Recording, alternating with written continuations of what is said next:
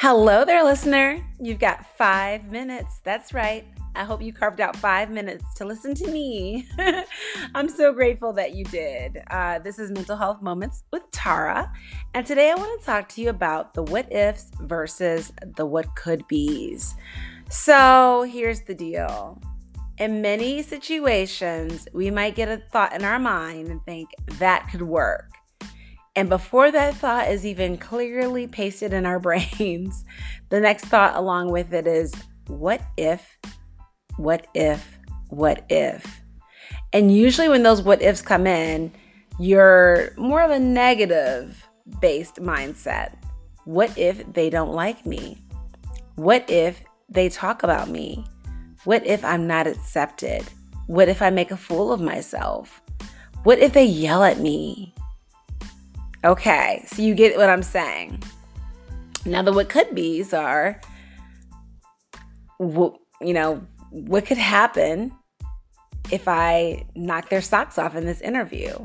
What could happen if I make more of an impression than I thought I would and another opportunity comes along?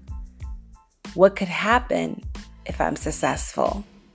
So think about a situation in your own life where what ifs are highly flooding your system, right? So an example could be, maybe you need to talk to somebody who you haven't been seeing eye to eye with in a while, and it's time to sit down, pull them aside, and have a confrontation.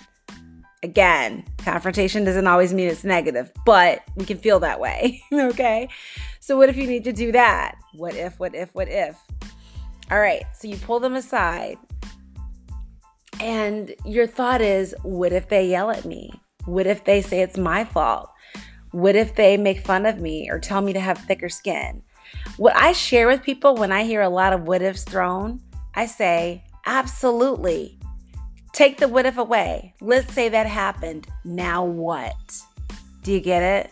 Now what? It's happened. Let the what ifs flow. Make it plain. It's happened.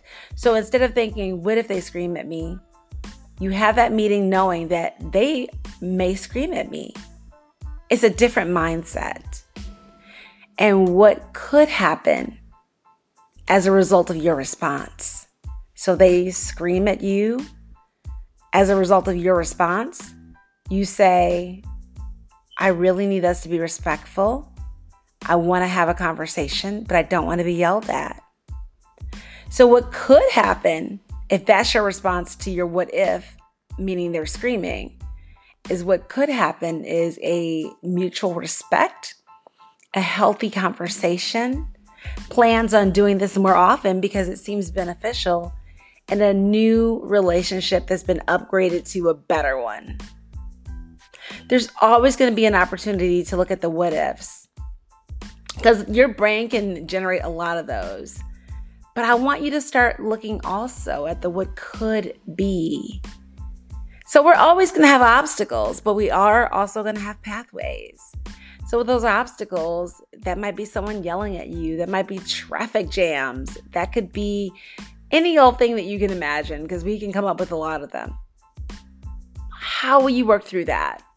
Take away the what if and make it plain. So let's say that does happen. Let's say you anticipate that happening. Now, how do you work through it? Because hard things are going to come our way, sometimes in droves. Many of you know what I'm talking about. But when they come to you in droves, how do you handle it? Start thinking about that. Preparation is key. If you want to have anticipatory thinking, think about anticipatory solutions. I hope this was helpful today.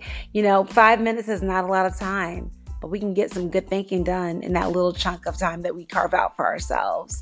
Thank you for doing that with me today. I hope you have a fantastic rest of your day. And I encourage you, subscribe, share, and make sure that you review. I want to keep doing this, and I'd love for you to be involved. Take care and enjoy the rest of your day. Be well.